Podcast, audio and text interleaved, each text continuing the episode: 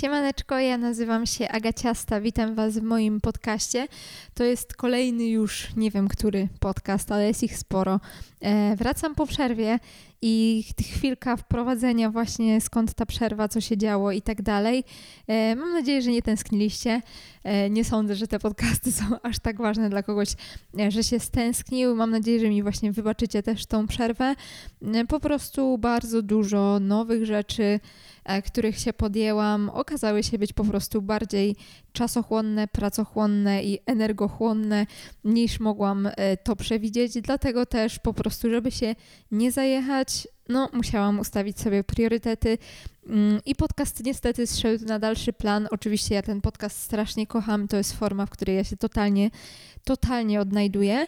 Mm, no ale jak miałam, e, wiecie, no do, do wyboru mm, ogarnianie swoich podopiecznych ze współprac indywidualnych, e, wypełnianie briefu ze współprac e, instagramowych i pracę w WK, plus jeszcze jakieś takie swoje ważne rzeczy, jak na przykład praca inżynierska, no to to są rzeczy, które były określone terminem, które musiałam zrobić do jakiegoś tam momentu.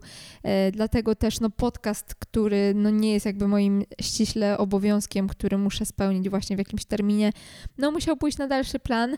E, to jest jeden z moich sukcesów, szczerze powiedziawszy, mm, bo dla mnie to nie jest odpuszczanie, tylko to jest mądry wybór i właśnie ustawianie sobie priorytetów i oczywiście mogłabym ten podcast wcisnąć i nagrywać go o trzeciej w nocy, ale no życie też nie na tym polega, żeby robić jak najwięcej, tylko żeby robić po prostu to, co daje frajdę i ja wiem, że podcast wciskany na siłę, żeby tylko był, on ani nie byłby fajny dla was, bo byłoby słychać, że mi się po prostu nie chce tego robić, mm, ani nie byłby fajny dla mnie, dlatego, dlatego jestem tutaj teraz po przerwie, e, i było dużo pytań, czy właśnie wrócę do podcastów i tak dalej, więc ja się z podcastem na pewno nie chcę rozstawać. To jest, tak jak mówię, chyba poza pisaniem najfajniejsza forma dla mnie przedstawiania treści, tak szczerze. Mm, super się tutaj odnajduje, feedback od Was jest rewelacyjny, wiem, bo mam jakby statystyki wyświetleń, e, odsłuch odsłuchań, nie wyświetleń mm, tych podcastów i to są ogromne ilości. E, zresztą jak, e, no odkąd zaczęłam nagrywać, do momentu tej przerwy. E, moje podcasty nie wyszły spoza top 200 podcastów w Polsce. E, przez długi czas byłam w top 100. Najlepsze miejsce to 32 na liście najpopularniejszych podcastów w Polsce, więc to jest e, dla mnie no, rewelacyjny wynik i bardzo, bardzo każdemu dziękuję, e, kto teraz tego słucha, bo to jest od Was dla mnie forma wsparcia, więc po prostu z całego serducha za to dziękuję. I dobra, już się wytłumaczyłam chyba, mogę zacząć gadać na temat. Jak widzicie po tytule, wracamy do anoreksji. Te pytania od Was do mnie w kwestiach właśnie zaburzeń odżywiania, mm, no jakby nie mają końca i choć bardzo wiele tych materiałów nagrałam, to jakby cały czas no czuję, że jest zapotrzebowanie na to i może stricte to, o czym dzisiaj będę mówić, to nie jest um, podcast w stylu porad e, i tak dalej, ale ja wiem, że jakby wiele z Was mm, no potrzebuję tego poczucia, że się nie jest samym w tym. I ja wiem, że wciąż bardzo mało mówi się o anoreksji. E, jeśli się o niej mówi, to mówią o niej specjaliści, w sensie tacy znawcy telewizyjni na przykład, e, a wciąż no mało jest tych treści od kuchni, od osób, które rzeczywiście z tą chorobą się mierzyły. E, nie mówię, że specjaliści nie mają się na ten temat wypowiadać. Oczywiście oni muszą się wypowiadać, oni po to są, żeby głosić te mądre rzeczy, ale czasami no dobrze jest po prostu usłyszeć od kuchni, jak ktoś kto był w podobnej sytuacji, w jakiej my jesteśmy, jak on sobie z tym radził, jak on to odczuwał, co jemu pomagało, co mu przeszkadzało i tak dalej, i tak. Dlatego ten dzisiejszy podcast, bo w sumie e, zdałem sobie sprawę, że nigdy o tym nie rozmawiałam, nigdy o tym nie mówiłam, nigdy tego też jakoś szczególnie nie rozważałam. A to jest, no, wydaje mi się, że nie wiem, czy ciekawe to dobre słowo, ale chodzi o mój drugi pobyt w szpitalu. Dlaczego szpital za pierwszym razem? nie był na tyle skuteczny. Dlaczego konieczna była druga hospitalizacja? E, co się stało, jak to się stało, dlaczego to się stało, że byłam w stanie przez miesiąc w szpitalu przytyć e, 7 kg, jeśli dobrze pamiętam. Nie miałam problemu z tym, żeby jeść normalnie, a wręcz jeść o wiele za dużo, e, no bo zrobić taki wynik na wadze w miesiąc to jest e, spore osiągnięcie, więc tam no, wchodziły ogromne ilości jedzenia niezdrowego, syfiastego, jedzenia, na które anorektyczka nie byłaby w stanie spojrzeć, a już na pewno nie wziąć to do ust. No ale jednak ja z anoreksją w szpitalu byłam w stanie te jedzenie w siebie wpychać w ogromnych ilościach. Mm, przytyłam, moje życie już nie było zagrożone. No i wyszłam ze szpitala i po dwóch miesiącach wróciłam do niego z powrotem. I co takiego się stało, albo co się nie stało, e, że, że tak, tak się wydarzyło, że tak to się potoczyło.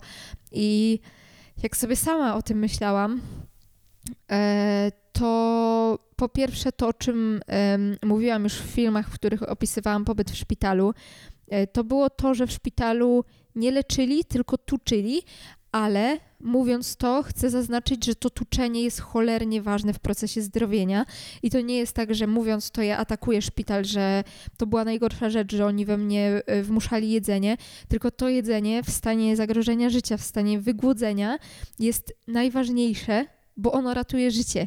Kwestie psychiczne są następnym, następnym krokiem jakby. Najpierw trzeba uratować serce, które już nie ma siły bić, trzeba e, uratować układ hormonalny, który też no, jakby nienaprawiony no, może zdziałać ogromne, ogromne szkody w naszym organizmie, więc to jest pierwszy e, punkt, który trzeba zrobić i mój szpital to robił. Rzeczywiście utuczyli mnie dosyć skutecznie, bo tak jak mówię, to było e, ponad 7 kg w miesiąc, ale nie było leczenia. Dlatego ja wychodząc totalnie nie znałam swojego przeciwnika. Tak naprawdę e, niczego się nie nauczyłam w tym szpitalu, czego nie wiedziałam przed. E, więc to jest taka rzecz, która na pewno miała ogromne znaczenie.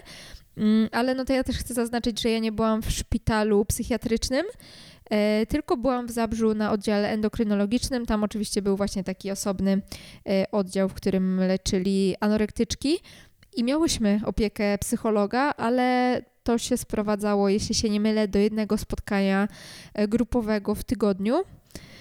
No i to no, nie była skuteczna terapia, no nie ma co się oszukiwać. Jeśli e, w, przez godzinę raz w tygodniu e, spotykałyśmy się w 8 czy 9 dziewczyn z panią psycholog, no to no sorry, no nie da się. Nie da się wejść w człowieka, przeanalizować tego, co on myśli, co on czuje rozważać tego, gadać o tym i tak dalej, i tak dalej. Więc e, te zajęcia, z tego co ja pamiętam, one były całkiem fajne, no bo to jakby z dziewczynami miałyśmy super kontakt, więc to było takie, mm, takie trochę jak lekcje w szkole, przyjemne z psychologiem.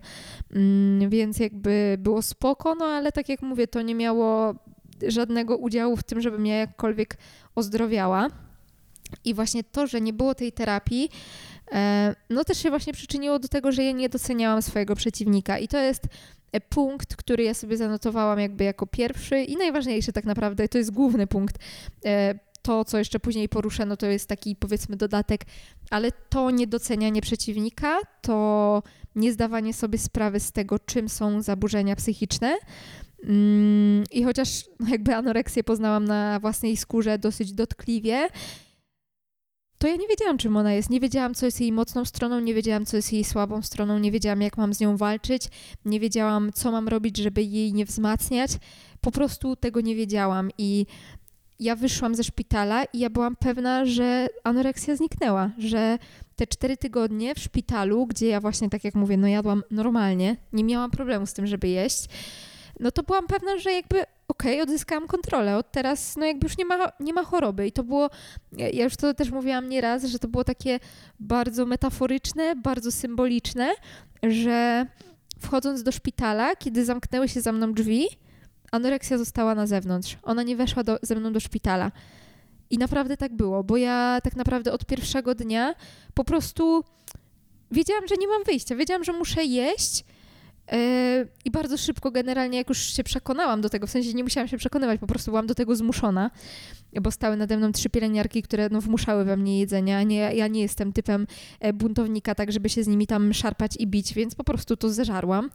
I dostałam taki zastrzyk energii, że no, no nie jestem w stanie tego opisać, ale no możecie sobie zobrazować. No, człowiek, który się przez cztery miesiące głodzi, który był na 500 kilokaloriach na dobę. Człowiek z moim temperamentem, kto mnie obserwuje na Instagramie, ten wie, ile ja mam w sobie energii i w ogóle ile mam w sobie szaleństwa. I ja przez 4 miesiące tego nie miałam, bo nie miałam energii, żeby żyć. I nagle dostałam zastrzyk jedzenia. Ja po prostu miałam tyle energii, że ja byłam w stanie góry przenosić. Ja mam wrażenie, że w moim organizmie nastąpił taki wyrzut hormonów, że ja naprawdę w, po, pamiętam ten obiad w ogóle. To były y, kluski z mięsem polane y, masłem. Pamiętam ten obiad do dzisiaj jego smak. I to mi dało takiego kopa, takiego, takie poczucie, że jakbym się przebudziła, jakby mnie ktoś kopnął w dupę i powiedział, patrz Agata, miałaś anoreksję, patrz co się działo, ale teraz jest to za, sobą, za tobą, już, już jakby tego nie ma. Jest już okej, okay, wróciło twoje dawne życie i ty chcesz tego życia, chcesz tego życia właśnie pełnego energii, pełnego jakichś tam marzeń, realizacji i tak dalej. Ja rzeczywiście w to uwierzyłam. Uwierzyłam, że jestem gotowa już wziąć swoje życie w swoje ręce po tym jednym posiłku, no nie? Dosłownie mm, pięć godzin po tym, jak miałam y, zamiar się zagłodzić na śmierć, później zjadłam posiłek i byłam pewna już, że z chorobą wygrałam. I nikt mnie z tego, z tej mojej hipotezy nie wyprowadził, dlatego ja w nią wierzyłam do samego końca pobytu w szpitalu i tak jak mówię, nie było z tym najmniejszych problemów. Jedynym jakby moim przejawem walki z systemem e, było to, że ja ćwiczyłam w szpitalu, ale to nie było, to ćwiczenie nie miało sprawić, że ja spalę wszystkie kalorie, które ja zjadłam, bo ja nie chcę przytyć, tylko po prostu kochałam sport, generalnie umówmy się, od zawsze go kochałam i on mi był potrzebny. Mm, a po drugie, bardzo podobała mi się sportowa sylwetka, no i jakby chciałam, żeby to jedzenie, które będę teraz jadła, no szło w mięśnie, tak? Dlatego sobie ćwiczyłam gdzieś tam ukradkiem w kiblu albo w nocy, jak nikt nie patrzył. E, no ale to tak jak mówię, to oczywiście, no nie oszukujmy się, to był przejaw anoreksji, bo nie powinnam tego robić, miałam to zabronione, a mimo to to robiłam. E, ale to było takie niegroźne. No myślę, że teraz, no kurde, wciąż bym to robiła, bo po prostu no kocham sport, tak? E, I i to, tak jak mówię, był mój jedyny przejaw walki z tą anoreksją w czasie szpitala, a tak to ja wierzyłam, że jej już po prostu nie ma. I w momencie, kiedy ja ze szpitala wyszłam, znów zamknęły się za mną drzwi, tylko tym razem w drugą stronę, to będąc już na wolności, tak jakby anoreksja cały czas na mnie czekała. Tak jakby ona była zamknięta za tymi drzwiami, czekała na mnie, aż ja wyjdę ze szpitala i po prostu ja wyszłam i ona wzięła mnie za rękę i poszłyśmy dalej razem. I ten miesiąc pobytu w szpitalu nie zmienił nic poza tą świadomością, że miałam anoreksję. No i generalnie dosyć szybko zorientowałam się, że wciąż ją mam, że ona wcale nie zniknęła. Mm, bo jak szłam do szpitala pierwszy raz, to ja nie miałam pojęcia o tym, że ja jestem chora na anoreksję, mimo że ważyłam 37 kg e, i mimo że miałam stan zagrożenia życia, no to to wierzyłam, że cały czas ogarniam, że generalnie ja nad wszystkim panuję i jak będę tylko chciała e, wyzdrowieć, no to po prostu, w sensie wyzdrowieć, nie wyzdrowieć, bo ja nie byłam chora przecież w swojej głowie, e, tylko że jak będę chciała przytyć albo będę chciała już zatrzymać wagę, żeby ona dalej nie spadała, no to będę w stanie to zrobić, bo jakby no ja o tym decyduję, tak? Ja mam kontrolę. Mm, no oczywiście gówno prawda, żadnej kontroli e, nie było. No, a wychodząc ze szpitala już wiedziałam, że ta anoreksja była, no i że ona jest. I to mnie w sumie zdołowało, bo przez ten miesiąc w szpitalu miałam naprawdę fajne życie, w sensie snułam sobie wiele marzeń e, o tym, jak będzie wyglądało moje życie mm, przez kolejne miesiące, właśnie jak już odzyskam tą energię, wolność i co ja fantastycznego zrobię. A okazało się, że nic nie zrobię, bo anoreksja jest ze mną i to dużo mocniejsza niż była, bo bardzo szybko przyszła z nią depresja. I z, jakby z istnienia depresji też sobie nie zdawałam sprawy, bo myślałam, że to po prostu no jakby no, że to bardziej właśnie anoreksja te wszystkie takie objawy daje, no dopiero później jak e, zostałam zdiagnozowana przez psychiatrę, że to jest depresja, no to ogarnęłam, że jednak one po prostu działały we dwie i ja wtedy totalnie wciąż nieświadoma nie miałam szans, nie miałam szans z nimi wygrać. E, nie miałam pomysłu w ogóle z nimi walczyć. Nie znałam przeciwnika, po prostu nie doceniałam e, swojego przeciwnika i niestety, no ja nie mam dobrych wspomnień z psychoterapią, ale e, zawsze to podkreślam mówiąc o psychoterapii, że ja ją Wam polecam. Mimo, że ja nie mam dobrych wspomnień, to ja wierzę, że są specjaliści godni zaufania specjaliści z powołania, którzy są Wam w stanie pomóc. Dlatego, jeśli sobie nie radzicie, to pierwszą Waszą rzeczą powinno być zapisanie się do psychologa albo do psychoterapeuty. E, no ja niestety nie miałam tego szczęścia, żeby ktoś mądrzejszy ode mnie mnie poprowadził. Mm, więc dlatego pewnie u mnie to trwało taki długi czas. Moje zaburzenia odżywiania były ze mną przez 8 lat. E, jedną trzecią mojego życia byłam chora na zaburzenia odżywiania. I wydaje mi się, że właśnie, właśnie to stanowiło ten problem, że ja totalnie nie wiedziałam, czym one są, jak z nimi walczyć. Mm, nie, nie miałam pojęcia, nie miałam dostępu do źródeł, nikt mądrzejszy ode mnie mi tego nie powiedział. E, sama też bałam się stawić czoła, dlatego ja tak bardzo czuję misję nagrywając te podcasty. E, I nie szukam jakby potwierdzenia tego, ja to czuję i mi to wystarczy, ale oczywiście dostaję to potwierdzenie od Was w setkach wiadomości, które już dostałam, ale ja czuję tą misję, żeby Wam te zaburzenia przybliżyć, bo bo ja wiem właśnie w jakim ja byłam dupie totalnej, nie wiedząc o nich nic. I chociaż moje zaburzenia mogą być całkowicie y, różne od waszych, to każda dodatkowa wiedza wydaje mi się, że może być pomocna. Ja bardzo bym chciała, żeby tak było. Mm, no i właśnie, ja nie wiedziałam tego, że chyba największą siłą anoreksji jest właśnie to, że ona ci daje poczucie kontroli. I to się tyczyło tego, co już mówiłam przed pierwszym pobytem i później tak samo. E, przed pierwszym pobytem, tak jak mówiłam, e, byłam pewna, że w momencie, kiedy ja uznam, że już wystarczy chudnięcia, że jakby będę w stanie to przerwać. Mm, a po wyjściu ze szpitala, kiedy zorientowałam się, że moja waga dziwnym trafem spadła nagle o 2 kg, e, to jeszcze w sumie nawiążę, żebyście wiedzieli, o czym ja w ogóle gadam. To było tak, że ja wyszłam ze szpitala i zaczęły się wakacje. I moi rodzice mieli już wykupioną e, wycieczkę do Turcji. E, no i było, jakby dużo wcześniej już zadali mi to, mi to pytanie, czy te wakacje mają odwoływać, czy jedziemy. Ja bardzo chciałam na te wakacje jechać, bo wiedziałam, że rodzice potrzebują tych wakacji. Wracam do Was, miałam awarię sprzętu do nagrywania, dlatego w ogóle nie spojrzałam, kiedy przestało mi się nagrywać.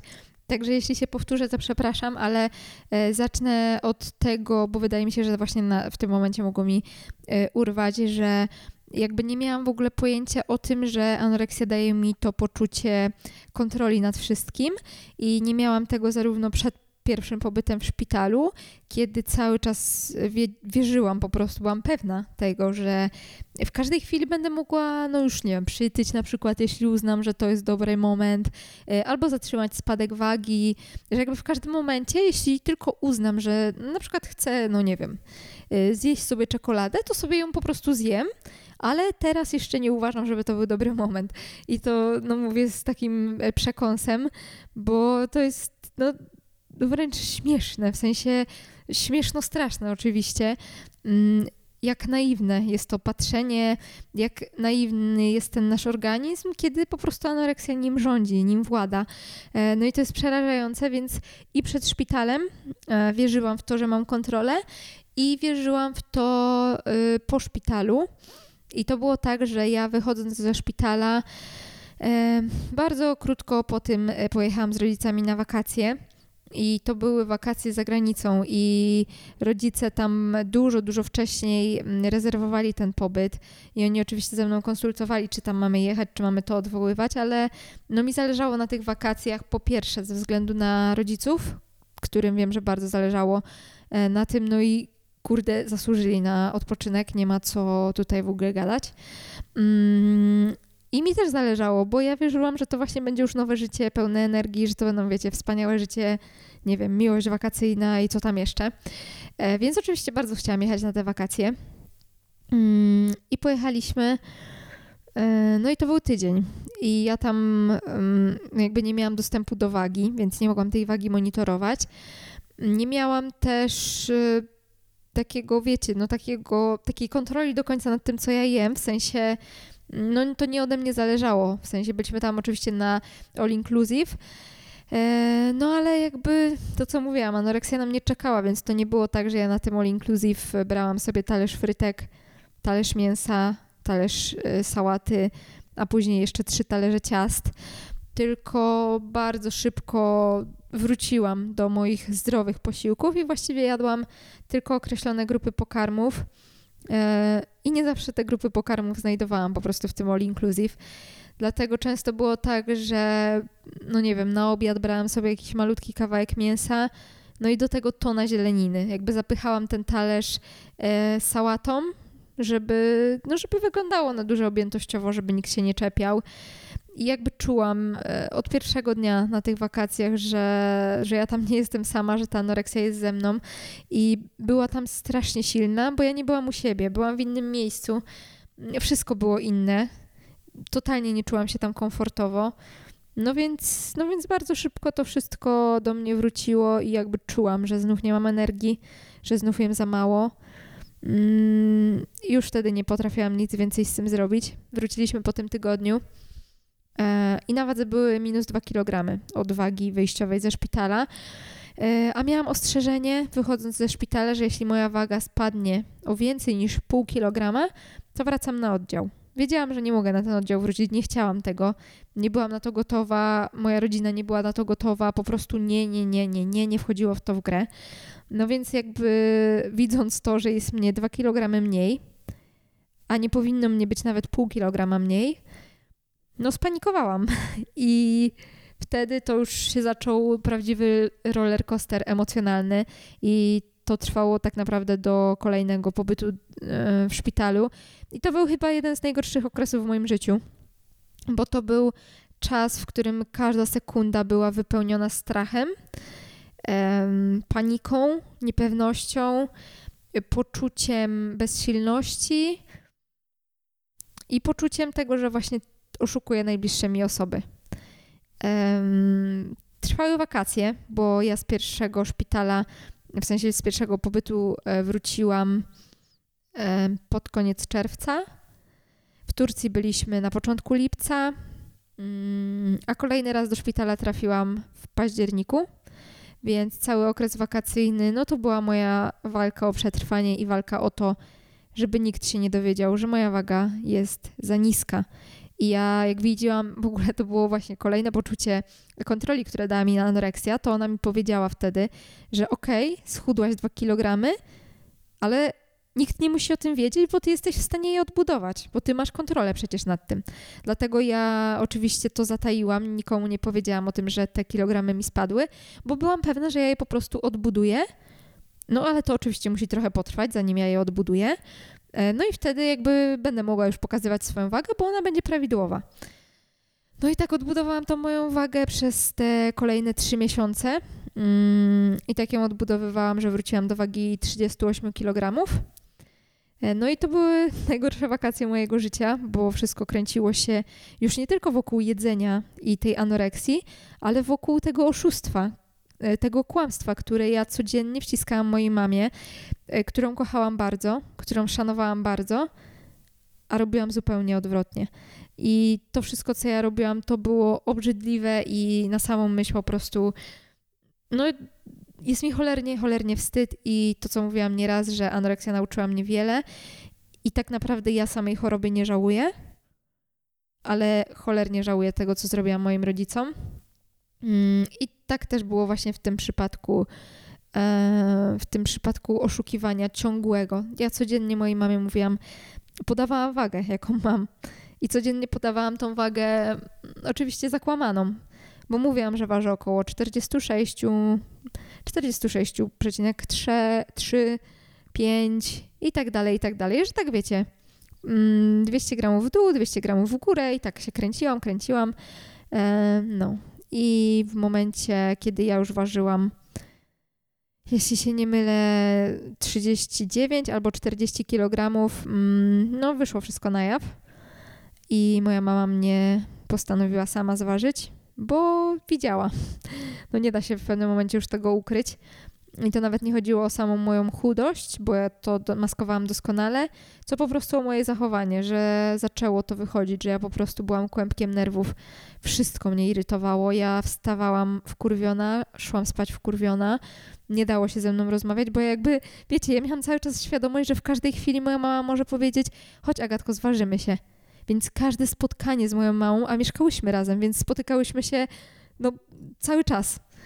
E, to było dla mnie to był dla mnie taki znak, że dobra, uciekaj, uciekaj, uciekaj, bo zaraz może wszystko wyjść na jaw. Więc ja byłam, no, o Jezu, nie chcę sobie nawet myśleć, w jakim stanie były moje nerwy, moja psychika. Mm, no i właśnie, w, jak ważyłam około już tych 40 kg, a mamie mówiłam, że ważę 46,5, to mama postanowiła mnie zważyć. Mm, I o tym już mówiłam, więc nie będę tutaj e, tego powtarzać wszystkiego. To znajdziecie w którymś z poprzednich podcastów właśnie o, o anoreksji. Mm, no ale właśnie, dlatego wróciłam drugi raz do szpitala, bo ja totalnie nie wiedziałam, że anoreksja jest tak cwana. Bo znowu, do tego momentu drugiego przyjęcia do szpitala, ja wierzyłam, że ja dam radę odbudować to moje stracone 2 kilo. Tylko, że to już wtedy nie były 2 kg, tylko było tych kilogramów 7 czy 8. E, I cały czas czułam, wiecie, ja chudłam, z dnia na dzień byłam coraz chudsza i cały czas wierzyłam w to, że w każdej chwili dam radę tą wagę odbudować. Tylko jeszcze nie dziś. I jeszcze nie jutro. I jeszcze nie pojutrze. E, no więc, więc codziennie moja waga była coraz niższa. Mm, no i trafiłam do szpitala drugi raz. I to jest ten, ta siła, o której chciałam powiedzieć. E, ta siła, która która mówi właśnie, że cały czas ty to kontrolujesz, że nie choroba, absolutnie. Choroba tutaj nie ma nic do gadania, bo ty nie jesteś chora. Ty kontrolujesz swoje życie. I to jest piękne w anoreksji, że ty właśnie masz w końcu kontrolę nad swoim życiem. I ty tak czujesz. A ta twoja kontrola prędzej czy później może doprowadzić cię po prostu do twojej śmierci. I to jest straszne.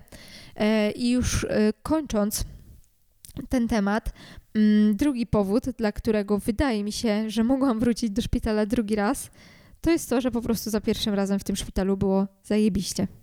Tak szczerze, z ręką na sercu, sam pobyt tam to były dla mnie kolonie. Ja miałam tak super dziewczyny wtedy na sali.